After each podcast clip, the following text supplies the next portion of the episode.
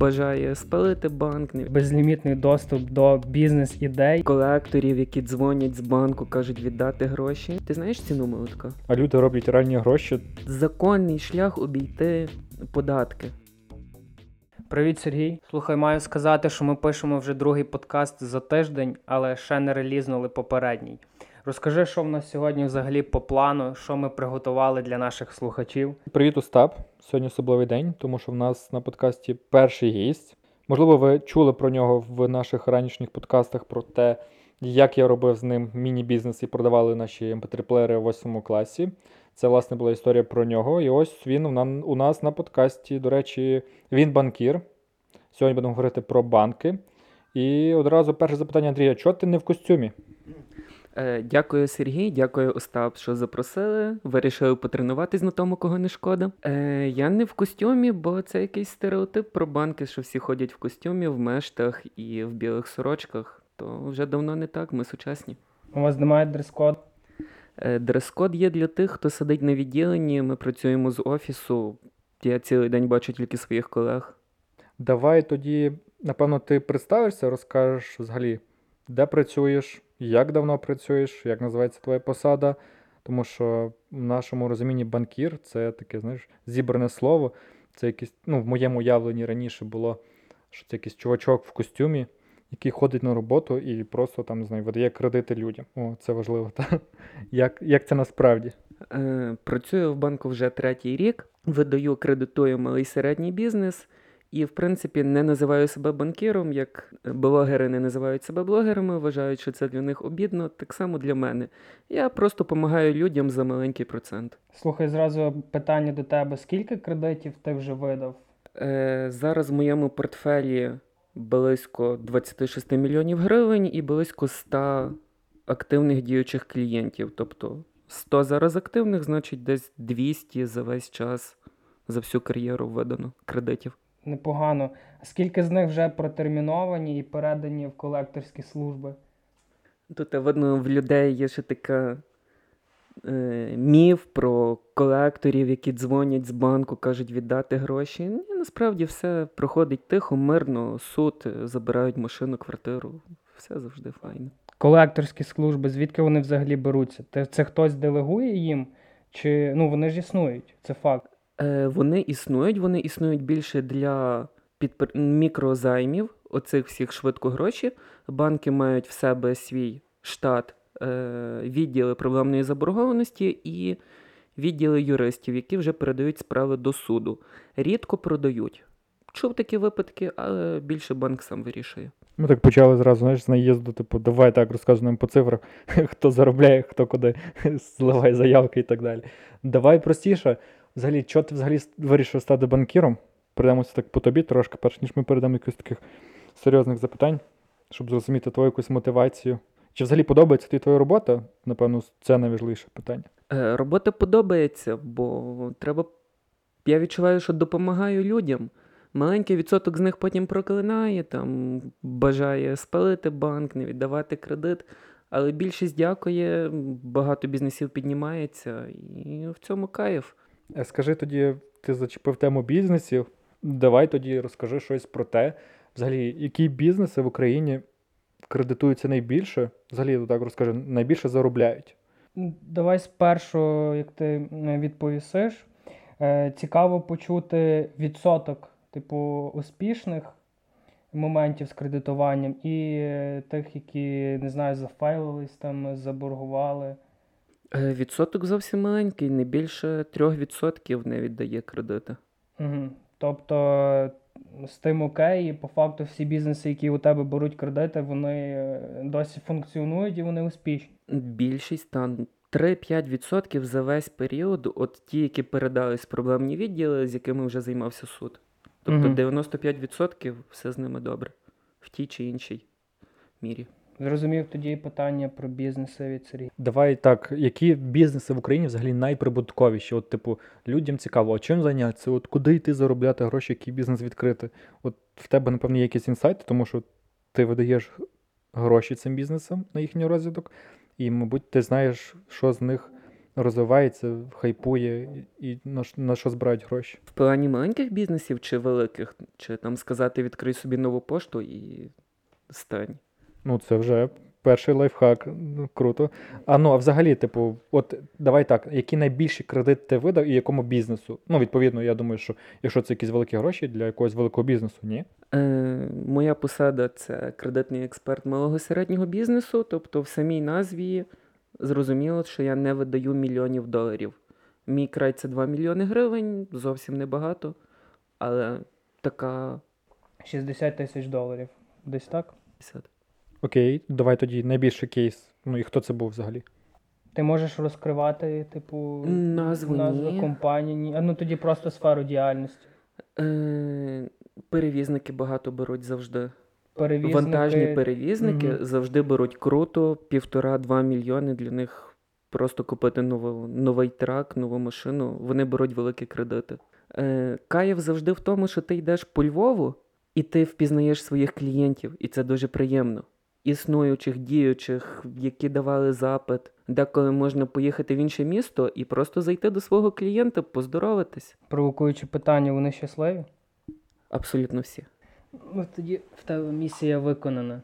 Не можеш тоді розказати про критерії, як ти обираєш, не знаю, як пройти, типу, цю перевірку, щоб отримати кредит. Е, в багатьох людей є якась устарівша думка, що банк дасть тобі гроші, щоб ти відкрив свою справу. Банк тобі дасть мільйон, ти супер стартапер, зараз не відкриваєш 100 магазинів, е, 200 підприємств. Ні. Банки розглядають твою поточну діяльність, і ти мусиш займатися певний час до того цією діяльністю, заробляти гроші. Тоді тобі дадуть ще. Стартапи це більше грантова штука, коли держава чи якісь фонди виділяють, ти можеш зробити собі стартап. Тобто, перший признак і фактор, щоб в тебе вже був діючий бізнес. Тоді ти отримаєш кредит. Так само кредитна історія, все має бути в порядку, там вчасно закрито раніше, там навіть якщо ти на роботі працював найманим працівником. Е, Дуже важлива кредитна історія, є певні свої фактори, стоп-фактори. Більше дивляться останній рік. І так само, якщо в тебе ніколи не було кредиту на мільйон, тобі ніхто його не дасть, якщо ти користувався картою Моно 5 тисяч купити продуктів. А якщо я захочу обманути банк, у мене взагалі це, ну, типу, це можливо зробити? От я можу вигадати якусь історію, якісь документи, і чи пропустить це банк? Е, Це можливо, якщо в тебе все абсолютно під голочку прописана твоя вигадана історія. Якщо ти знаєш, що буде банк перевіряти, якщо ти перейдеш перехресну перевірку, яка відбувається завжди на кожному етапі. Ну, Якщо ти маєш такі знання, та ти пройдеш. Ну, ви ж розумієте, що такі знання в мене є. Тому що от з ким поведешся, від того не берешся. А взагалі, е, кажеш, що якщо б я захотів отак просто прийти в банк і натрусити їм якусь історію, то типу, мені кредит не, не дадуть ніколи. Абсолютно ніколи. Тобто для банку ти ніхто. Цікаво. Скільки людина має працювати, типу, в цій сфері діяльності, щоб прийти і сказати, от в мене є така ідея, я б хотів відкрити в своїй сфері компетенції невеличкий бізнес. Хоча б 9 місяців, 9 місяців рік. Ну, це не так багато насправді. А, тобто, типу, якщо в мене є ідея відкрити кав'ярню, а до того я працював на роботі. Е, ні, якщо в тебе є ідея відкрити кав'ярню, ти вже маєш мати, не знаю, шаурмічну. Тоді тобі дадуть гроші на кав'ярню. Якщо ти працював на роботі і заробляв 10 тисяч, під твою ідею не дадуть грошей. Ну, давай, ми так от перейшли плавно до тих бідолаг, до маленьких бізнесів, е, офлайн бізнесів, напевно. Бо тому що я знаю, ти працював колись з аграрним сектором. Типу, особисто мені цікаво задати багато питань про це. Але давай розкажи про найбідніші бізнеси. Ну, ти сказав, що типу там перевізники беруть е, великі кредити на траки, а бідні бізнеси. От згадай на своїй історії найбідніший бізнес, який до тебе звертався, яку суму він просив, і чим займається. Ну, взагалі, чим займається мікробізнес в Україні. Е, Десь взагалі найменшу суму, яку мене просили, це там гривень 500. Е, якщо розглядати бізнеси, ну ми кредитуємо від 100 тисяч, це взагалі мінімум. Е, основним критерієм, коли ми бачимо там заявку на маленьку суму, ти дзвониш людині і питаєш, скільки ви заробляєте в місяць. І якщо та людина заробляє менше, ніж ти, всі дружно починають сміятися і відмовляють, бо це такий стоп-фактор. Бізнес не може заробляти менше, ніж ми в офісі. А можеш назвати якісь конкретні бізнеси? Ну, типу, там, не знаю, шаурмічна, ну, напевно, там це прибутково. Але от на твоїй пам'яті ж мають бути якісь клієнти, які от ніші їхні, можливо, справжні бізнеси. Е, маленькі бізнеса це маленькі продуктові магазини в маленьких містечках, селах. Вони заробляють мало, вони мало просять. М, 100-150 тисяч їхній рівень. А на що їм треба ці гроші взагалі? Ремонт і закупка продуктів, бо бувало таке, що розпродали все, а нема за що закупити нових. Окей, розкажеш, може, історію успіху, коли маленький бізнес став великим і навіть оцей прийшов ваш поріг е, кредитувань в 2 мільйони гривень. Тобто вони вже зверталися, не знаю, там є типу банки, які дають ще більше кредити, чи як це працює, до речі. Е, навіть наш банк дає, звичайно, ще більше. Ти можеш взяти і мільйон доларів. Просто особисто мій відділ там кредитує до 2 мільйонів. Він маленький відділ. Інший кредитує до 15 мільйонів. І є корпорація, яка кредитує, в принципі, безлімітно. Е, є там, з таких історій успіху, не мій клієнт, там колеги зараз по Львову активно відкриває мережеві супермаркети. Назву називати не будемо, але вже там в центрі відкрились два, і вони активно розвиваються.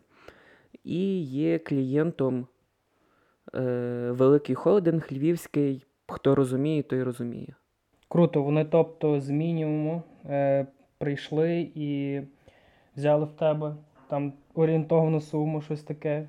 Е, холдинг, ні, холдинг не мій, не з. Е, з, особисто з моїх це були перевізники, яких передавали вище, і особисто з моїх це були е, в торгових центрах часто є такі маленькі острівки, які роблять йогурти, напої, всякі там шейки. Просто коли це мережева мережа, їх багато, і вони заробляють круто, і вони хочуть більше і більше. От я передав, це були мої. Скільки часу їм знадобилося, щоб з такого маленького бізнесу стати достатньо великим? Термін кредитування, тобто ну, ми кредитуємо на три роки, там, ну, принаймні половину терміну кредиту проходить, вони прокрутили ті гроші. Гроші не крутяться там ні за місяць, ні за два, їм треба певний час. Рік, півтора-два, вони приходять за більшим кредитом, мають запит і йдуть в наступний відділ за більшими сумами. Тобто цей ваш кредит він є таким речагом, який бустить цей бізнес. Та? Тобто люди попадаються адекватні, які розбираються в фінансах, і в них виходить вирости. А були такі, які там прийшли за кредитом і, ну, і нічого в них не вийшло. Е, та, звичайно, для того і існує наш відділ, щоб маленький бізнес взяв маленьку суму, ну відносно маленьку, розкрутився, збільшився і перейшов в інший більший відділ. І є, звичайно, ті, які, в яких, на жаль, не вийшло, які закрились з тих чи інших причин, не витримали конкуренції. Чи була така історія, що умовно хтось з вашого відділу або ти відмовив бізнесу, якісь круті ідеї, і потім ви побачили її, не знаю, там е, у Львові в центрі, там заклад відкритий, чи будь-що. Е, напевно, ні. Ну, тобі так, тобі клієнт, можливо, скаже, хочу відкрити ресторан. Але ти не супер вникаєш там ресторан, його назву, щоб ти за рік пішов і подивився, чи він Тобто- відкрився. Навіть якщо були, то ти просто не в курсі. Можу не знати. Просто дуже багато ідей давніше зараз не зустрічав. Модульні будиночки, там ще щось, ще щось, ще щось. Воно не життєспособне. І я думаю, що воно і не реалізувалося. Ну, наприклад, я бачив в Карпатах зараз бум, і біля Франківська ж на ці модульні будиночки, типу, прямо на модульні містечка. Е, їх кредитують. Та теж бачив, теж наші клієнти. Ну, я от про саме того клієнта, про якого я подумав, і про його ідею, яка там не здавалась успішною. Я послухав твої відповіді і розумію, що ти в дуже виграшній ситуації. Ну тобто, у тебе є доступ, е, безлімітний доступ до бізнес-ідей, які до тебе приходять там ледь не кожного дня. Скажи, будь ласка, чи була у тебе думка, ем, чи почув ти якусь таку ідею, яку би ти сам захотів втілити в життя? Я, здається, кожного разу розказую всім, хто мене питає, е, чим би я зайнявся, я би відкрив маленький будівельний магазинчик. Це супер недооцінена річ. Е, Навіть якщо збоку буде стояти нова лінія епіцентр, а краще в маленькому містечку, рудне, рясне, ще взагалі м, на півсело, відкриваєш будівельний магазинчик, ти завжди будеш мати гроші. Це прям Слухай, ну це пішли серйозні інсайти. Може, ми для цього зробимо Patreon і, і залиємо на Patreon. Насправді, е, дякую. Типу, це прям повчально. Це міняє прийняття, правда? Тут ти говориш про якусь крипту, щось думаєш, а люди роблять реальні гроші просто на простих ідеях, здавалося б, ніби. До речі, скільки треба для такого е, бізнесу? Ну, ми не кредитуємо стартап, ти вже маєш мати, але якщо ти там працював на роботі і хочеш щось відкрити, я думаю, будівельний магазинчик тобі 10 тисяч хватить з головою. Ну, не у Львові, а в маленькому містечку, думаю, хватить. 10 тисяч доларів це, 370 тисяч гривень тобі хватить, щоб його заповнити. це оренда приміщення, е, ремонт, закупка товару. Оренда недорога в маленьких містечках. Ну, якщо ти не будеш ясно. Не вирішиш закупитися штілем і там поставиш три е, газонокосарки і все. Якщо ти закупиш пензиків молотків, на які ніхто не знає ціну, ти знаєш ціну молотка? Якщо тобі сказати, Гривень 100? ну гривень 100, а якщо я тобі скажу 250, ти не даш? Даш, бо ти не знаєш, скільки він коштує. Прикольно, прикольно. А взагалі, давай яка маржинальність, може ти це знаєш? Е, в відсотках я тобі не. Ну, є таблички, де все розписано, я не запам'ятовую. Ну, це Про- прибутково. Це прибутково. Я би за якби мені було 40 років, якби я. Якщо я не реалізуюсь в чомусь іншому, в 40 років я їду в Бузьк, я відкриваю будівельний магазинчик. Прям в Бузьк, чого? Ти, напевно, аналізував вже. Е, В будь-яке маленьке містечко. То... Я дуже радий, тому що ми дуже хороші друзі, і я, знаєш, типу, якщо і в мене щось не вийде, то типу я завжди знаю, з ким в партнерство я можу залетіти, відкривати і потім продавати молотки. Ну це кайф. Я вважаю, що це безпрограшний варіант мати такі інсайти під боком. Ще й кредитно можуть по старій дружбі хтось там видасть якісь на масштабування бізнесу в інші маленькі містечко, а там вже до городка дійдемо. Е, згадав історії, які ти розказував раніше.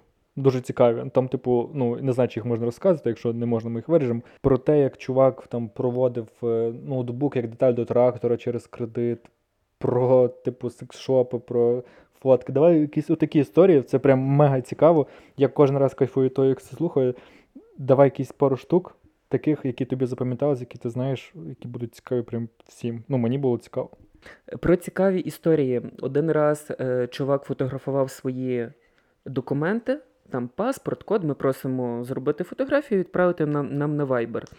І випадково на фотографію потрапило його достоїнство, якщо так можна сказати. Це було спеціально, чи він, типу, по приколу скинув? Чи він скидав там дружині, такий, о, паспорт. Ну, до речі, тут ще цей.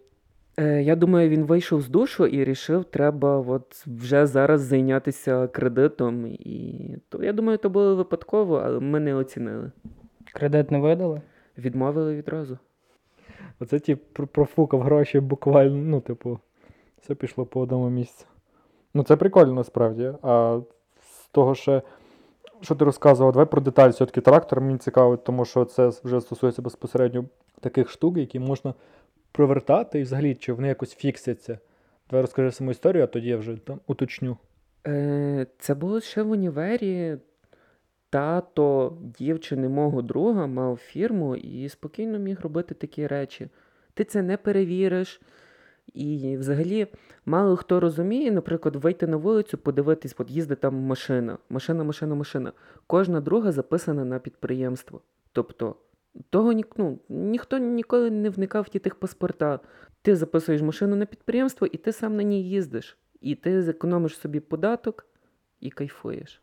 Тобто, якщо я хочу, я маю компанію, та, я реєструю на неї машину, беру кредит, точніше, беру кредит на компанію, купую за ці гроші машину, машина на, на оформлена на компанію, я можу так їздити. Та, ну, тобто, ти розумієш, є гроші компанії, ти купуєш машину, їздиш на ній сам, а витрати на ту машину записуєш витрати компанії. Відповідно, платиш менше податків, ти на машині, компанія платить менше податків, всі виграші. І так кожна друга машина просто. То ну, чогось ні, ніхто про то не знаю, ніколи ніде не згадує, не бачить. Наскільки багато таких обхідних шляхів? Е, та Якби ви знали, скільки взагалі в чорну працює бізнесів в Україні, у Львові, на тій вулиці, в тому приміщенні, то ви б схопились за голову, наскільки все сумно. Тобто історія, коли тобі алкоголь пробивають е, на один термінал, на одного ФОПа, а їжу тобі пробивають на іншого ФОПа різними чеками. Це історія типу ок, чи це теж в Е, чорну? Це жахливий випадок, е, який всіх на виду, і всі ми знаємо, що це за зелений бренд продуктів, але це просто обхі... законний шлях обійти податки. Тобто все в контексті закону працює, правильно розумію? Е, в них так, в них в контексті закону, ну, про інші поза контекстом закону. В них по закону вони знайшли законний шлях обійти. Так само, як його знайшли айтішники, які реєструють ФОПи і, відповідно, також економлять. Дивися, якщо я хочу дати взятку тобі, як банкіру, для того, щоб отримати кредит, в мене це вийде? Не цікаво, просто ну, скільки ти даш? Ну, 2% від кредиту. Не цікаво. Ну, дивись, скільки треба запропонувати банкіру для того, щоб він погодився. Чи ну, типу, я розумію, що це напевно залежить від моральних якостей окремої людини, але як ти думаєш, припускаєш, скільки процентів від кредиту зміг би хтось погодитись? Ну, чи ти знаєш якісь такі кейси, що з цими людьми ставалось потім? І взагалі, чи є якась за це відповідальність? Дивись, в першу чергу е, за це є відповідальність. Не забувай, е, ми працюємо з банківською таємницею, за яку вже є відповідальність за її розголошення, тому я не називаю жодних назв, людей, імен, підприємств. Е, Чи була історія взятки? Була, була одна, була на моїй історії. Людину звільнили. Е, Дуже шкода. Людина професіонал, працювала багато років, 10-15. На що вона це зробила? Ну, легкі гроші. А про яку суму йшла мова? Важко сказати. В тисячах доларів, напевно. Історія про відкати, про ці штуки, вона реальна? Як думаєш, типу, ну я не буду казати про твій банк взагалі в банківській системі України багато хто користується цими штуками? І чи тобі взагалі клієнти твої пропонували таке? М, Клієнти пропонували, я то зразу, зразу присікаю. Про великі відкати, ну, то не ті суми, на яких є великі відкати. Тобто це не є будівництво доріг, е, шкіл і якихось таких речей. Великі банки, там ну, інша розмова йде. Е, чи є відкати на таких на такому мікрорівні? Е, може бути тільки не прямо, тобто не там ми даємо клієнту мільйон, він там дає 10 тисяч. Ні, це буде йти там через страхову. Тобто, от банк працює зі страховою, відправляє клієнта туди застрахувати машину, яка буде в заставу, і страхова дає свій процент. Тобто, воно в принципі офіційно це можна сказати партнерство. Прикольно. Дивися, а якщо, до прикладу, я аграрій, беру в тебе кредит і кажу: блін, дивись, було б класно, якщо б ти допоміг мені дати, щоб я отримав цей кліє... цей кредит, а я тобі там осінню, не знаю, КАМАЗ пшениці привезу. Це буде взятка, чи, це, типу, буде в межах норми? Е, дивись, про взятки. Ну, є ж адекватний рівень сприйняття. Тобто, коли тобі людина дає пачку цукерок, це взятка чи ні? Ну, я думаю, ні. Е, ну, ми теж думаємо, що ні. У нас був там тренінг, тобто, якщо тобі дають пачку цукерок, принеси їх, не знаю, відкрий всім, всі собі з'їдять на обід, всі потішаться. Але якщо тобі дають долари, ну це взятка, і її брати не треба, і воно наказуємо. А якщо не в робочий час? Е, я не працюю не в робочий час. Це окей для бізнесу, от піти на якісь такі жертви в плані стати на шлях якоїсь такої сірої схеми, але вирости і потім бути нормальним бізнесом, нормально платити податки і розвиватися. Морально чи аморально? Дивись, має бути якась стимуляція зі сторони держави в плані кредитних канікул, в плані зменшення ставок, е, в плані якогось пільгового періоду. Тобто ти маленький бізнес, в тебе два працівники, ти реально сам не доїдаєш. Того що з тебе брати? А давай людям тоді пояснимо, як взагалі працює банк, тому що, напевно, ми цей момент дуже сильно опустили, і люди не до кінця розуміють, що держава в цьому процесі теж глибоко зав'язана, і не виходить так, що банк собі вирішив, що будеш платити такий процент, е, і інший банк вирішив інший процент, і ти тут такий весь бідний нещасний, не знаєш, що робити зі своїм бізнесом. Тобто питання, як формується процентна ставка на кредити? Як в контексті банку зав'язана держава, наскільки банк незалежний від держави? Давай так сформулюємо питання. Банк залежний від держави. Як, ну, принаймні ну, від облікової ставки всі банки залежні. Давай так, що таке облікова ставка? Ну, я можу не знати цього. Облікова ставка це ставка, під яку НБУ готовий кредитувати банки. Тобто НБУ готовий дати там моєму банку кошти під 25% річних. Зараз ставка. Національний банк України мається на увазі. Так, так. 25% ставка. А тепер подумай, якщо держава кредитує банк під ставку 25%, чи може бути ставка для бізнесу, для бізнесу, для людини окремо нижча за цю? Тобто, виходить, банк дає 26%, і це 1% він заробляє, так? Е, Для розуміння простих людей так.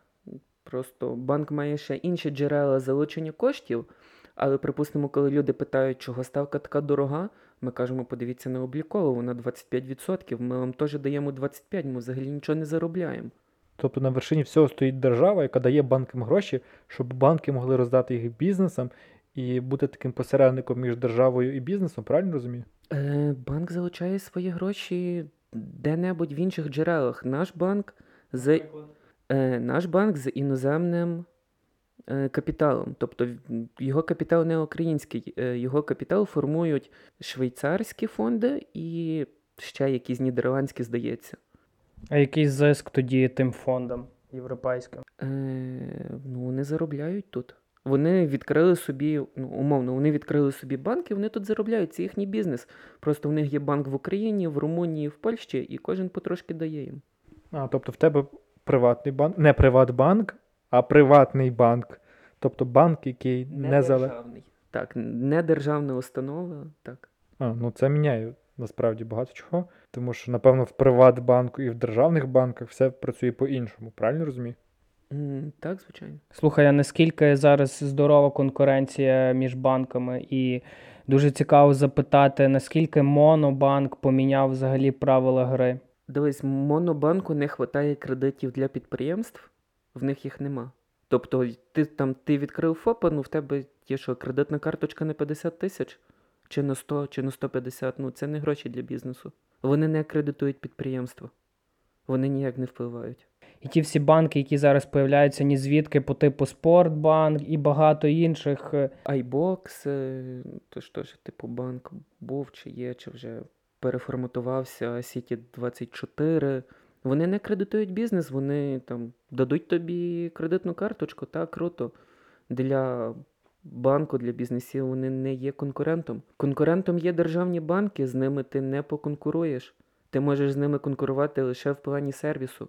Відсоток в них в більшості випадків кращий, бо вони монополісти. зі сторони, е, якби не знаю, кількості клієнтів не лише які кредитують, е, кредитуються, ти не можеш відповісти. Тобто, не знаю, там кількість операцій взагалом е, в вашій апці і так далі. Тобто, ну, такої інфи ти не можеш надати. Ну, типу кількості операцій. Не зовсім Ну, умовно, питання. кількість користувачів вашого додатку. Та, ну там Монобанк скільки? 5 мільйонів має користувачів е, та, на правах реклами. Е, Переб'ю. Це вже ще один подкаст, в якому ми згадали Монобанк, який п'ятий раз, напевно. Десь про Монобанк. Е, всі користуються Монобанком. Ми також користуємося Монобанком. І операції, коли хтось пішов в Макдональдс нам принести їжу в офіс, е, скиньте мені на моно. Типу, ніхто не каже, скиньте мені на наш супердодаток банку. До речі, до речі, цікаво. Ваш банк планує якось рухатися в плані от мас адопшену, там не знаю, якогось е, удосконалення своєї свого додатку, тому що, ну, як е, показала практика зараз, це найважливіше. Е, та найважливіше, але треба подивитись, на чому спеціалізується банк. Якщо банк спеціалізується на кредитах для бізнесу, е, тобто людині, людина готова терпіти, що в неї нема зручного банківського додатку, але їй дали гарну суму і там можуть вирішити питання по телефону для людей 40 які є е, там типовий портрет е, клієнта банківського по бізнесу це чоловік років 40-45. Він не буде користуватись додатком і тикати на котика, йому важливіше фінансова сторона, а не Але час не стоїть на місці. Ти прекрасно розумієш, що покоління міняються, і ну, буде такий банк, який е, зможе надавати таку ж кількість кредитів, або може і більше, ніж ви, і мати зручний додаток, і в принципі охопити дві аудиторії. Це буде супер, я туди піду працювати. Я напевно уточню. Дивися, знаєш, е, що я зрозумів? Є монобанк, де є роздрібні люди, от такі, як ми з тобою, знаєш? Типу, зайшов там в овердрафт на 5 тисяч гривень, щось там купив. Ну, і типу, виплатив назад його, чи там на, на 10, неважливо, яка сума. А це максимум, який тобі може дати, ну 50 тисяч 100. А є бізнес-банки, які фокусуються лише на бізнесах. Тобто їм взагалі їх в них може і не бути додатку. Люди за, за, йдуть до них чисто за грошима. Типу, в тебе якийсь бізнес, кав'ярня, та ти хочеш відкрити ще одну кав'ярню. Ти приходиш в банк, кажеш, так, мені треба 50 тисяч доларів. Вони такі кажуть, на що? На кав'ярню. Ну і окей. І повір, якщо тобі стоїть питання відкрити кав'ярню в цьому місяці, то тобі все рівно на цей додаток, що там тебе буде, в тебе взагалі іншим голова забита, тобі навіть краще, що в тебе цього додатку немає, що ти можеш приїхати. Та й зрештою, напевно, для чого тобі цей додаток? Щоб побачити е, 20 мільйонів гривень, які тобі туди скинули, ти ж їх не зможеш потратити так. Ти просто всю суму зараз забрав і поїхав. Напевно, так? Е, так, ну дивись, взагалі додаток існує, існує інтернет-банкінг, воно не таке зручне, як приват, як моно, але воно працює, СЕП 4 ввели, ну ви ж. Я не знаю, що таке СЕП 4. Е, платежі тепер можуть ходити і по вихідних, і після закінчення банківського дня. А що раніше не можна було так? Мені здавалося, що в Україні немає банківського дня. Тобі здавалося? Слухай, ми, до речі, дуже цікаво підійшли е, до питання, що б ти змінив в банківській системі і, можливо, в своєму банку загалом. Які процеси би, не знаю, оптимізував, Над тим, в принципі, є окремий відділ, який, який над цим працює, заробляє, там, отримує кошти за це, що все він оптимізовує. Ну, от така історія, що ти прийшов в їхній відділ і кажеш, може б вже розібрались з тим нарешті. Я кожен день приходжу в їхній відділ і кажу: зробіть мені дистанційне підписання договорів. Я вас прошу, зробіть мені відкриття рахунку дистанційно, щоб люди не йшли на відділення. Йде тяжко, роблять, роблять повільно, йде тяжко, півтора, е, півроку, рік, може, зроблять. Тоді розкажи, як ви залучаєте клієнтів. Е, дивись, звідки може взятися клієнт? Є реклама, там Facebook, Instagram, сайти, вона крутиться, заходить на лендінг, скидає заявку, вона приходить мені в CRM, я бачу там людина 500 тисяч хоче, дзвоню. Тобто людина сама зацікавилась. Але є друга сторона, коли не приходять заявки. І треба сісти, ти маєш там базу, ну, тих баз є мільйони, там ФОП Львова, і ти там маєш подзвонити людині, сказати Добрий день, там маємо цікаві пропозиції для вас. Вона не працює. Конверсія таких дзвінків менше 1%. Це прям перевірено. Третій рік я на роботі, і третій рік я впевнений, що вона не працює. Працює реклама, дуже сильно працює е, сарафанне радіо. Тобто ти прокредитував клієнта, він розказав одному другому своєму партнеру, вони до тебе прийдуть. Це працює. Залучення в холодну не працює. Тобто з 100 дзвінків одна людина е, готова вислухати ваші пропозиції серйозно. Е, вислухати вислухають може 10, а щоб дійшло до того, що до людини скине документи, одна, не більше. Півтори одна. В такому випадку е, мені цікаво, звідки найбільше падає у вас заявок, яка реклама найкраще працює. Е, в свій час гарно працювала реклама по радіо, як не дивно. Для агроклієнтів вона круто спрацювала, тоді були клієнти. Е, в весною 2021 року, коли наш відділ тільки сформувався, і пішло багато закупу реклами через Facebook, Instagram, вона дуже круто працювала. Але її вижили настільки сильно, що за два місяці не залишилось клієнтів. Тобто вони попали, було дуже багато клієнтів, ми не встигали їх опрацьовувати. І вони і деякі могли йти від вас, якщо ви не встигали опрацьовувати або невчасно Ну, це ну робили. відносно, просто дуже багато роботи було. Відповідно, там багато видач, ми були круті, класно видаємо, премії, всі справи. Але ми за два місяці їх вижили. Тобто попали в цю категорію людей, яким цікаво. Там маркетологи, керівництво. А ми їх всіх забрали, вижили, і потім був різкий спад. Прям май, ну, майже до нуля. Де шукати нових клієнтів? Типу, може, є якась аудиторія, е, яку ви шукаєте? Е, завжди сезонно банк старається там направити рекламу, тобто весна це завжди по квітах, е, там продзвони відбуваються по квіткових магазинах, по тих підприємцях. Е, осінню це шиномонтажки, весною також це агро. Сезонність. Сезонність є в банку. Тобто виходить, що у вас е, також маркетинговий відділ важливу роль грає. Е, грає важливу роль. Е, ми його недолюблюємо. Ми завжди вважаємо, що вони не допрацьовують. Ми хочемо більше лідів, бо ніхто не любить дзвонити, не тільки я.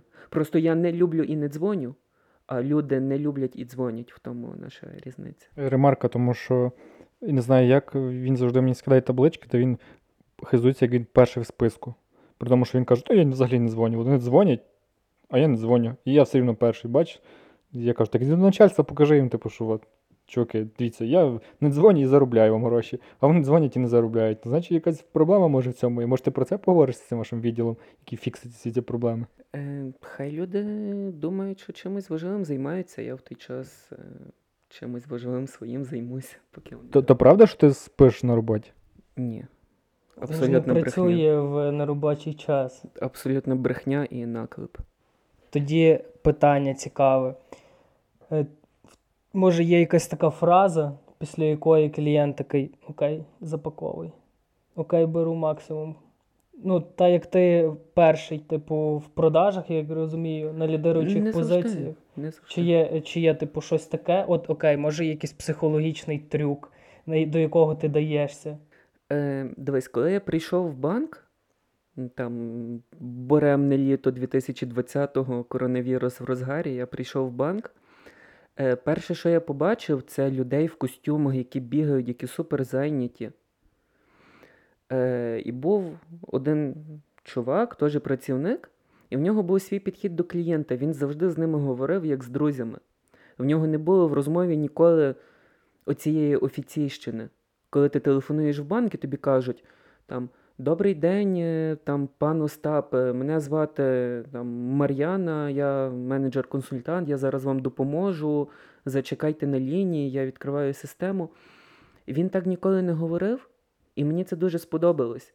І зі всіма клієнтами, там до мене хтось телефонує, і я там кажу, ніколи я по батькові не вживаю, я завжди вживаю там пан ім'я, там пан Юрій, та добрий день. Що, продали свою машину? Берете новий кредит? Давайте, я вам напишу на Viber, скидайте документи, два дні я у вас. Я уникаю цієї офіційщини, і мені здається, то теж воно впливає. Люди дзвонять до мене як до людини, а не до як робота банківського. По телефону, коли там колеги залучають, вони там до копійки скажуть переплату, там до копійки ще щось. Я скажу там за три роки ви заплатите 100 тисяч. Підходить? Працюємо. Не підходить? Ну не підходить. Там, я ніколи не буду за, там, до копійки щось комусь казати. Ну, Треба до людини ставитись як до, як до людини, а не до як клієнта. Постався як. То теж жива людина, вона хоче живого спілкування. В першу чергу вона хоче грошей, і якщо вона розуміє, що ти можеш їй дати ці гроші, Е, Гроші це та тема, на якій ви зійдетесь. Ти людина і він людина, а гроші то, на чому ви зійдетесь. Файно сказано. Які редфлаги ти бачиш в клієнтах? От спершу тобі приходить клієнт на зустріч. От е, чи було таке, що ти знаєш, ти точно йому кредит вже не даш, але треба підтримати цю розмову чи якось. Типу, що свідчить про те, що цій людині не варто давати кредит? Е, якщо людина бандит, Або скейтер. Е, ми самокатчикам давали, нічого платять. Тобто, в мене було, ну, не сказати, що багато, але кілька зустрічей, ну реально, людина як бандит з 90-х. І я розумію, я не буду з ним працювати, навіть якщо мені доплатять. А на що вони кредит брали? Та я не можу сказати. Ну, я не знаю. На зброю. Тобто, якщо, якщо ти приходиш там в шкіряній куртці, якщо ти мені хизуєшся якоюсь початкою своєю суперцікавою і говориш некультурно, і ну, з тими повадками, як з фільмів оцих 90-х, ну, з тобою не будуть працювати. А з ким точно будуть? Ну, типу, який ідеальний портрет ідеального клієнта? От такий, який ти кажеш, блін, от йому точно видам. Ну, зале- дивись, залежить від, від фінансового стану. Ти можеш прийти в костюмі до мене. Ну, перше, ми не ходимо з клієнтами на зустрічі. Тобто, я з клієнтом зустрічаюсь тільки після того, коли він мені скинув всі документи, ми їх проаналізували, тоді я беру машину, їду до нього, і ми вже на місці зустрічаємось. Такого нема, що хтось вирішив поход... там, прийти до мене на відділення. Я не зустрічаюсь з клієнтами наперед, не знаючи їхнього фінансового стану. Окей, тоді, напевно, на десерт ми завжди з Сергієм лишаємо щось найцікавіше. І розкажи про чорну бухгалтерію, про обходи, не знаю, там якісь обхідні шляхи і інші історії, які, б, е, ну, які ти вважаєш досить цікавими. Е, ну, дивись, взагалі історія, будемо називати це управлінським обліком, гарно, культурно по- по-банківськи. Це взагалі проблема ну, всього бізнесу України, не, там, не мого відділу, не мого банку, а взагалі цілої системи.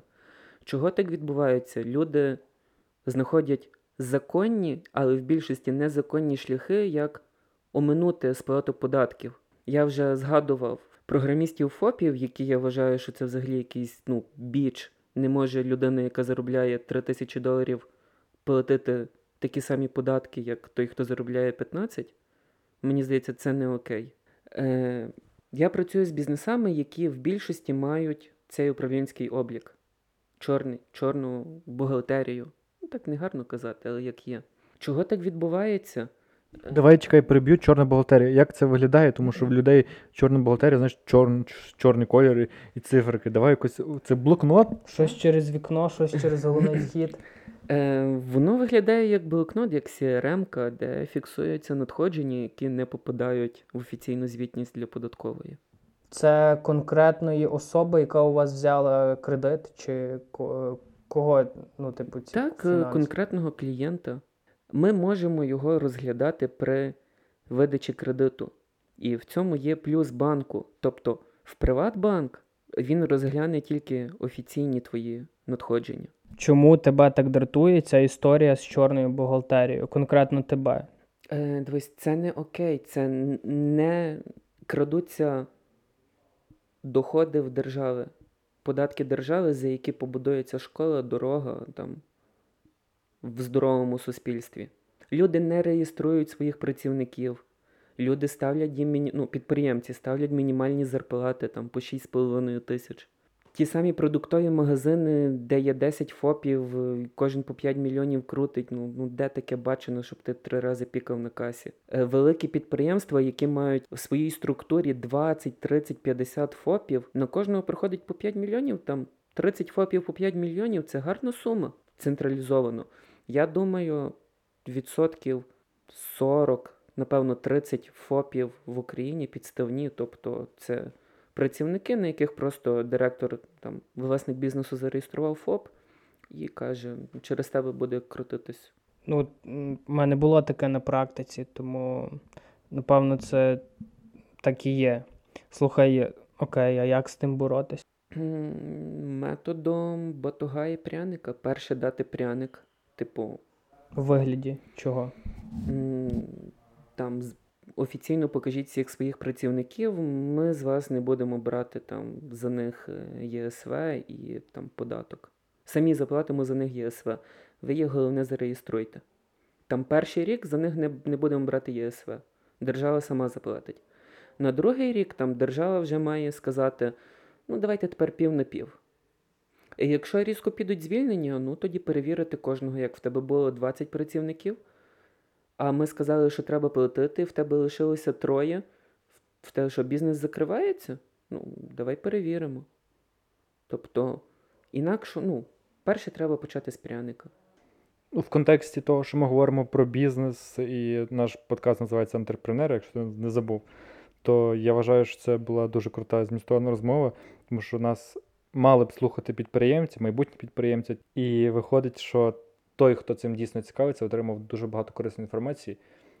А значить, наш час, який ми потратили, був немарний. Тому дякую тобі, Андрій, за те, що прийшов до нас в гості. Дякую тобі за розмову. Було дуже цікаво, тому що я в банківській системі скажу не дуже. Так, будемо прощатись. Будь ласка, не забувайте підписуватись. Е, Ми є на багатьох е, подкаст-платформах: Google, YouTube, е, Spotify. Є в мене Spotify, Apple Podcast. Apple Podcast. Е, Ставте нам оцінки, нам насправді це дуже важливо. До нових зустрічей. Дякую за запрошення. Всього доброго. Па-па.